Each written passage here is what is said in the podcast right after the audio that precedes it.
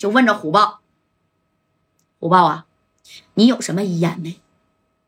啊，说来，我给你个机会。念在咱们都是老乡的份上啊，要不然呐，我现在我他妈就送你上路了啊！哎，你看就这么的啊。这谁呢？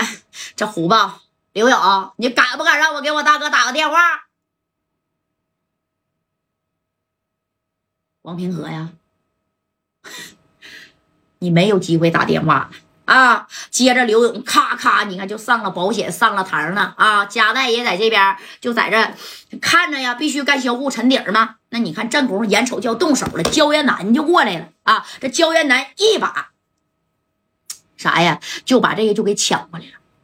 抢过这个东西，这刘勇说：“你你干什么呀？”啊！这焦元南说了：“勇哥，你太冲动了。”你要真给他干死，我告诉你啊，那王平和也好，还有王平和家里边的亲戚，那也是大连这边有人的，对咱以后不利呀！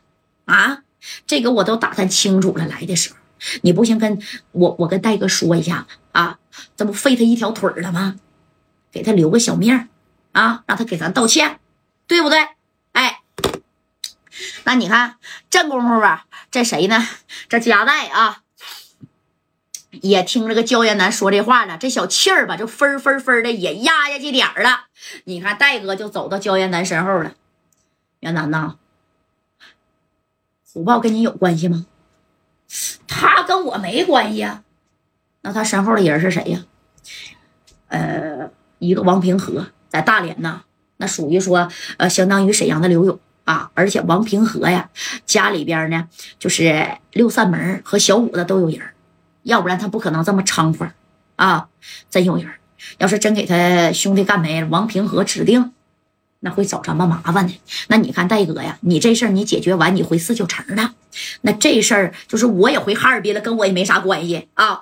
但是勇哥可能会倒霉，也有可能啊。就是王平和人动用这小关系，老穆也有可能挡不住，啊，到最后呢，那你说这个，哎，啊，跟这个小蜘蛛网似的，是吧？你碰我，我碰你似的，那你看戴哥，不行就饶他一命，啊，等以后他就老实了。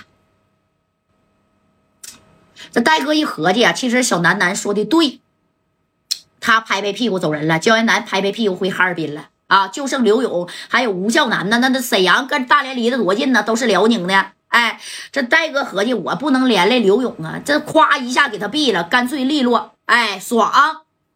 可是后头这事儿指定没那么简单，对吧？哎，你看这刘勇就瞅了瞅加代，就说白了，等加代一句话呢。